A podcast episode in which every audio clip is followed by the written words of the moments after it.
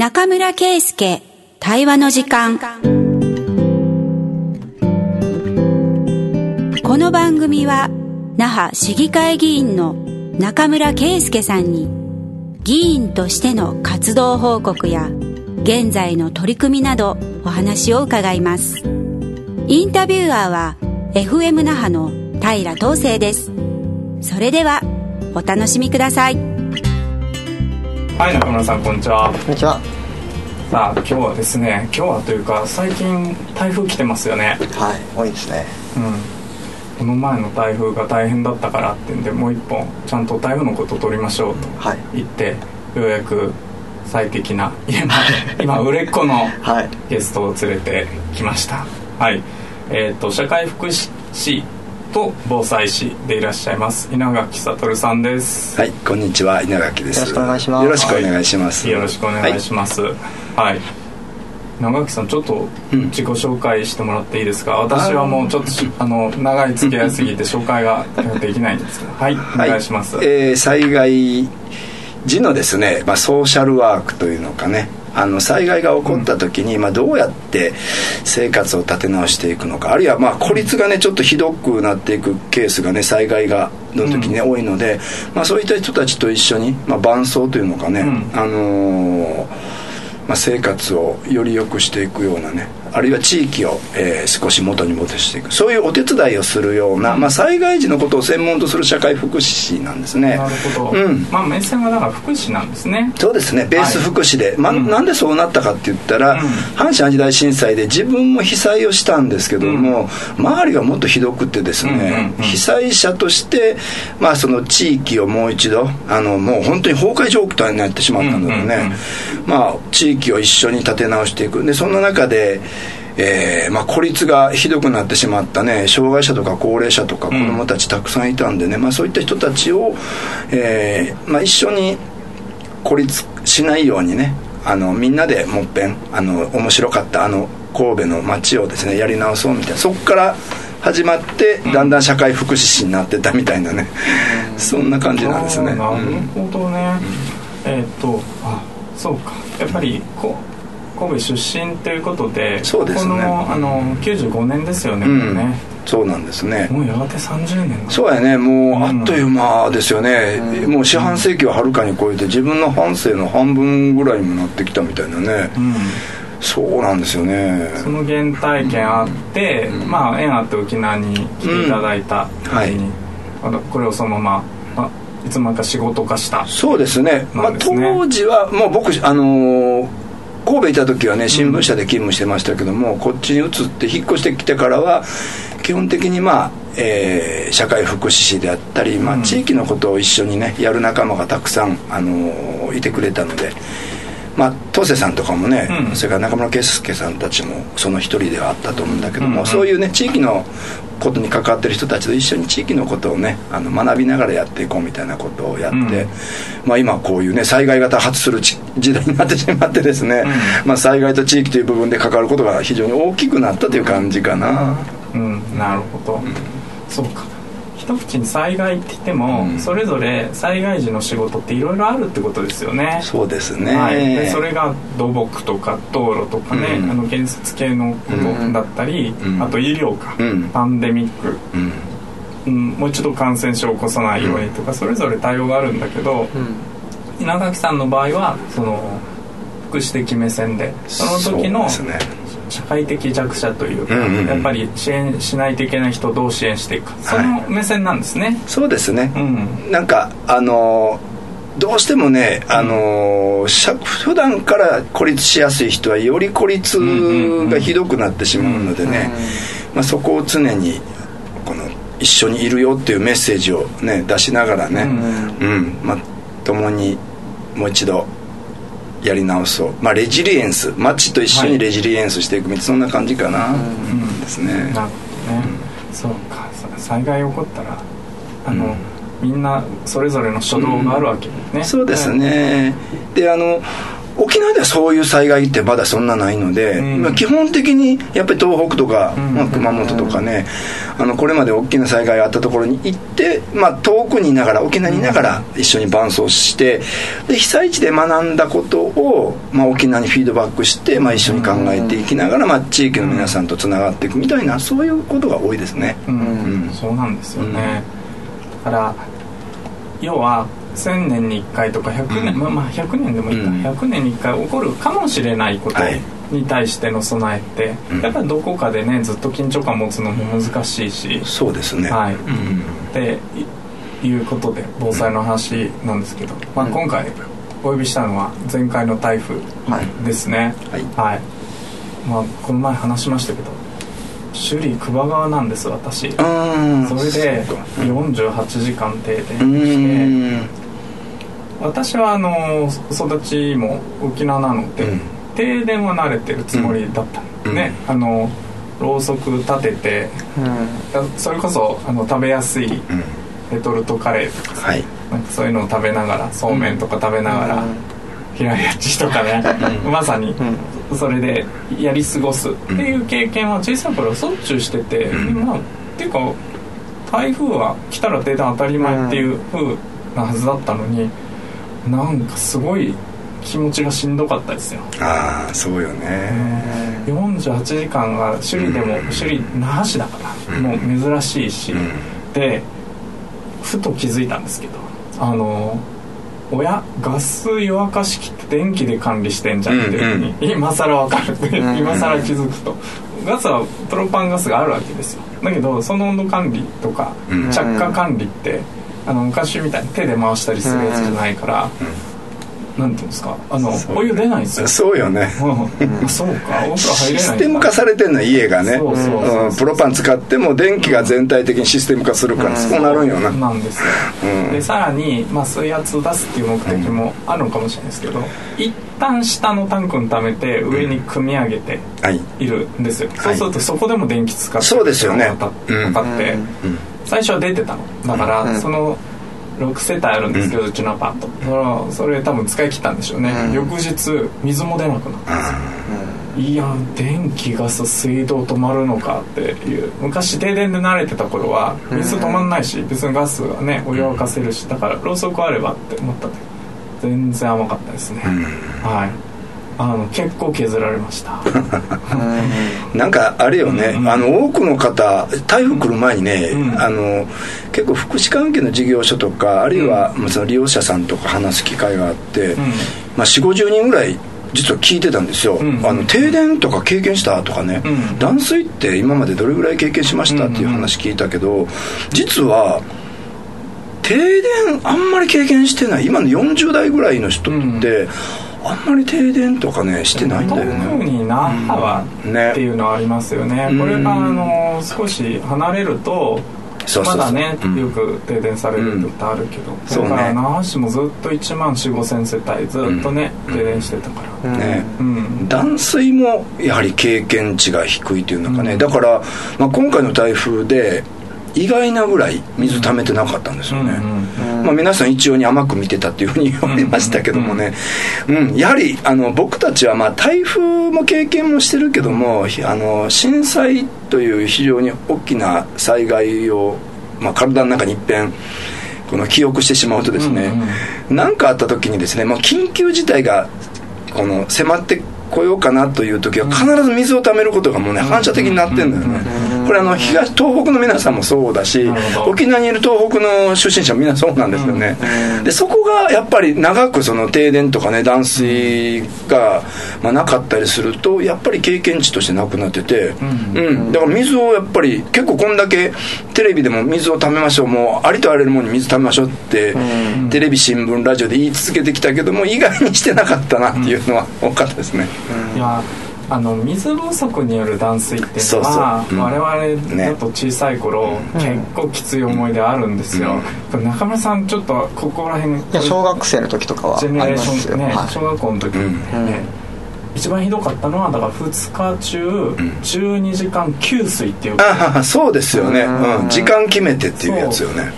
給水がですよ、はい、だから4分の1、うん、2日の4分の112時間だけ水が出るっていうのが最悪のケースがあって、あれが中学かな、うん、もう本当にあれは結構大変。だからもうみんな水タンクあるし水溜めるしさらに、っていうのとただそれと台風はセットじゃないんですよ、あれ水不足だ、そうですよね。干ばつやからね。そうそうそうそう、ね、うんであなたダムが死ぬほどできまして、まあ、沖縄も断水もなかなかしなくなったのでだから電気に伴う断水なんですよね今回ね、電気、ね、停電に伴う断水、それはセットじゃない、ちょっとイメージしてなかったなと。思って、確かにそうなんですよね。停電と断水って実はセットなんですよって、うん、まあ、台風6号の後次また金曜日にね、うん、来ようとしているものがあるので、うん、まあ、それの対策を求められる、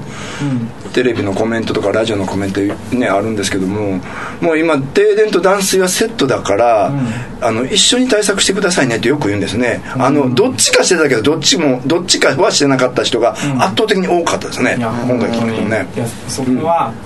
これは今はセットなんだ。っていうのを、今改めて。次からはもう小説は生まないぞって思っ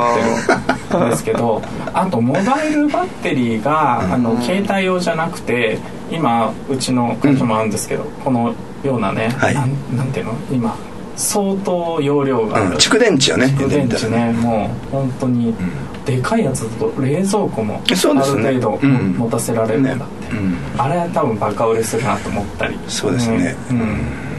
そうかこういう準備がいるんだって思ったんですよ、ただまあ落ち着いて考えるとやっぱ沖縄本島の、あの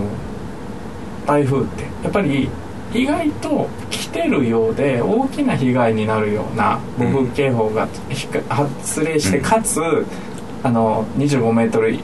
の中にあの暴風圏暴風、暴風雨域に入るってそんなにないんですよね。そうですよね。うん。あの本当前の78年前の台風10年ぐらいかもう台風2号の時と、その前にね一度来て。本当にこの2回ぐらいしか経験してなくてこの20年で結構大きいものって大体宮古か八重山の方にそうよね、うん、島に行ったもので大きなものがあって、まあ、電柱が倒れたりっていうのがねたくさんあったですけど、うん、あれが、うん、意外と台風のルート変わったなって思っていて。そうですよね、うん。うん、ちょっとボケてはいたなという、ちょっと鈍らせる感覚を鈍らせるようなコースを今まで取られてきて今回いきなり不意打ちでみたいな感じやったからね。子供の頃と違ってもう電気ガス水道3つ止まっちゃう電気があると、あ電気がないと。電気がないと、うん、そうかと思ってちょっと気持ちを新たにした、うん。まあ、そういう感じ、ね、そうですよね。インフラがだからね、やっぱり10年前と比べると随分、まあ、進化をしてしまったので、うんまあ、電気で全部制御をするのでそうなるみたいなことも、まあ、あったりするし、まあなんていうのかな台風がこうまんべんなく来てくれていたら、うん、その都度見直しをねしてたんですよね、はい、例えば、うん、ちょこちょこ台風来てあの短時間停電とかあったらですね、その都度建物とかの電気設備とかをメンテやったりとかねしますよね。それが結構台風が来なかったり、あるいはまあ暴風圏に入るのが、まあ、4時間5時間ぐらいのことでしかないようなもの続いたから、そうですね。ねだから結局電気触ってないので、うん。それがまあ今回10年分ぐらいまとめて、まあ更新が必要なぐらいの停電になったんかなという気はしますよね、だから、電線が切れたとか、うん、そういう話はよく聞くんだけど、うん、やっぱりその何て言うんでしょうか。切れるって今あそれがあるちょっと待ってくださいね。今左が止まったね。右です。あこのこれで言うとだからこうか。こ左左だな。うん。あ。どっから話しましょう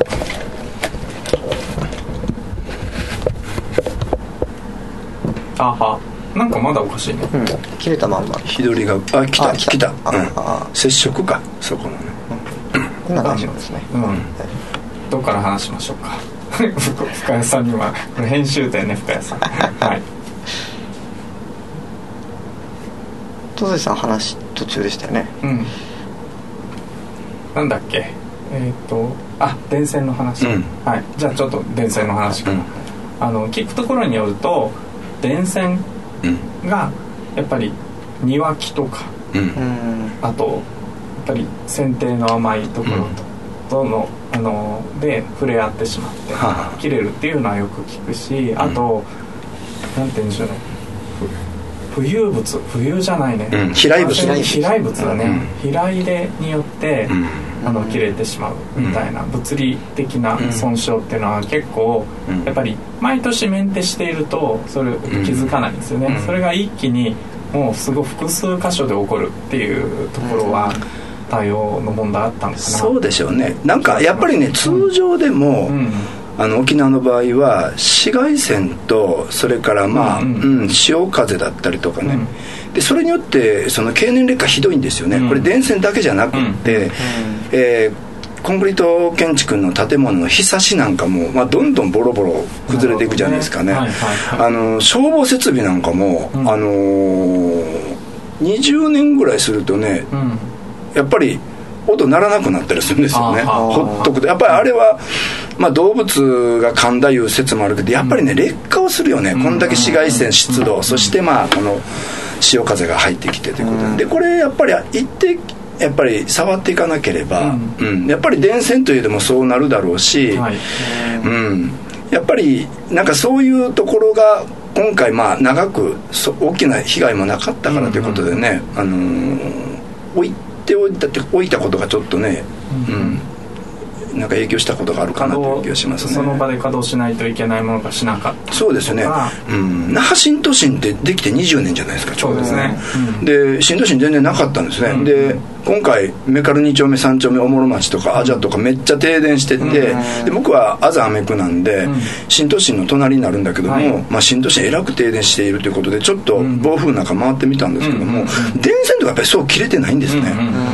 切れてるところはあるかなと思ったけどなくってでもかなり停電してるっていうことはおそらく例えば建物と電線のそういう接合部分であったりとかね、あの通常メンテが少し、ねしてなかったところで経年劣化したところにダメージ食らってるそんな感じはあったですね、うんこれはですねちょっと沖縄電力さんとかと話して、うん。どういうことが起こってたのか、ね仕組み聞きたいですよ、よね、うん。そうですね。あこれはちょっと宿題として考えて。いきましょう、まあメンテは大事ということですね、日々のメンテは、まあ、そうだからですね。うん毎週毎年1個ぐらい大きいのが来てたらそういうことはないみたいな言い方をするとまあそれはそれでね 被害もあるわけだから、うん。でもうん。まんべんなく何かね、うん。そう大きくなくていいので来てくれていて、うん。やっぱり人々もあ水ためなきゃねとかね、うん。うん。あのやっぱり劣化してるところがあるだろうから、うん。ちゃんと直しとかなきゃねとかね。そういうふうになんか思えるようなそういうような、まあ適度な台風が来てくれたらこのいいよねって感じよね。あのなんかあのあれじゃないですか。あの台風が来ることによって気温がやや下がるっていうのもあるからね。水温が水温が下がるっていうのが、うん。まあよく言うのでね。これはあのあれです。よサンゴ礁関係の,、のをやってる方々っていうのは、やっぱある程度水温下がってないとやっぱ発火するってですよねいうのを演出するので、やっぱ台風はあのーたまに来てくれた方がいいいいって言いますよね。まあきよく聞きますよね、だから海中もそうだけどその空中とか地上も多分そういうことなんだろうなっていう気がしますよね、本当ね今回はすごいあの勉強になったというか少し改めて学びになったなというところです、はい。えーとですねせっかく稲垣さんもお呼びしてるので、はい。実は中野さんの知らないところでですね、はい。先週なんですよ、まあ、先週っていうのも今トリをやってる先週だからまあ正確に言うと,、えー、と8月の25日なんですけど、うん円卓会議やってきたんですよ。防災の円卓会議、あのそれも台風前から決まってたので、はいあれなんですけどあのやっぱり地域がどうやって関わるべきかっていう地域防災とあののなんて言うんでしょうね。地域づくり日々地域の人々がつながっているっていうことが防災に対してすごい重要なんだっていう会議をやって結構面白かったんです、うん。はい、少しだけ紹介をしておくとですねあの浦添市は、えっと、各小学校ごとに児童館があることで、まあ、有名、うん、ね、那覇市はもう本当に多分6つか7つに1個みたいな感じになると思うんですけどそれがあのすごく機能していて児童館が率先して子供に声をかけて子供が、えーと、防災の勉強をしながら、えー、あのまず自分の地域に何が起こるかを学んでそれを避難訓練に生かしていくっていうのを長い間やっているっていうことでですね、これが非常に機能していてやっぱり中学生が旗を振ると大人も張り切ってやってくれるっていうことで、まあ、非常に地域が一体化しておそらくこれは防災だけではなくて、この後の地域づくりにも、あの非常に役に立つと、あの学校で泊まったりしてるんですよねみんなでね。そうそう。えー、っとね、そうそう。今年の3月にね、小学校で。訓練でね、うん。でなかなかね学校で泊まるって校長が理解ないとね、あのできないんですよね、うん、で、まあ、校庭とかね体育館はあるけども教室で泊まるっていうのは、うん、まあ、相当理解ないとできないけども、うん、まあ、校長先生が内田先生というね非常によく分かっている防災のこともよく分かっている先生だったからできたし、まあやっぱりね教室にこう泊まることの方がおそらくね現実的なんだよね、うん、体育館に寝泊まりするということが実は非常にリスクの高い熱中症のことも考えるとね。なるほどね。うん、うん、そうかそうか。そういうこともみんな気づく、うん、そういうことですね。いうとこで、でそれでですねあのすごい僕の中で重たい言葉があって、子供たちがある種のキャッチフレーズスローガンとして避難所はホテルじゃありませんみたいなことを宣言してるんですよ。なんか噛みしめるとこれは味わいがあって、ああの僕がそれにおいて気づいたことは、行政サービスとして多分災害時の何が起こるかっていうと何か起こった時に、あのそれは行政サービスの一環で、あの催し物のように企画されてそれでサービスが行われて市民はそれを享受するっていうふうにして考えてて一部は僕も合ってると思うんですけど僕は義務だと思うが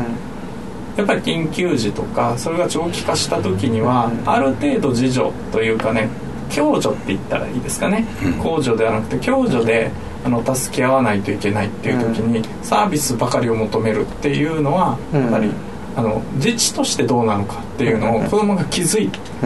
そのことをなんかスローガンで出してちょっと面白いなと思って、あそうか。地域づくりと防災っていうのはまあ正直ここ10年ねずっとトレンドだったなと思うんですけど、これだけ継続的にやって、あの地域がちゃんと一体化してるっていうところは、あのなかなか珍しいなと思ってます。ね。そうね。すごい気づきになりま 避難所はホテルじゃありませんというのはね、うん、2年前かな？3年前の小学生たちが防災ブックというのを作ったんですね、うん、その時に、うん、まああのスローガンにしてね、あの時は僕もピンときてなかったんですよ、だけどこのエンター会議でそれを言われて、あそうかと思って。なるほど、うん、それがありました、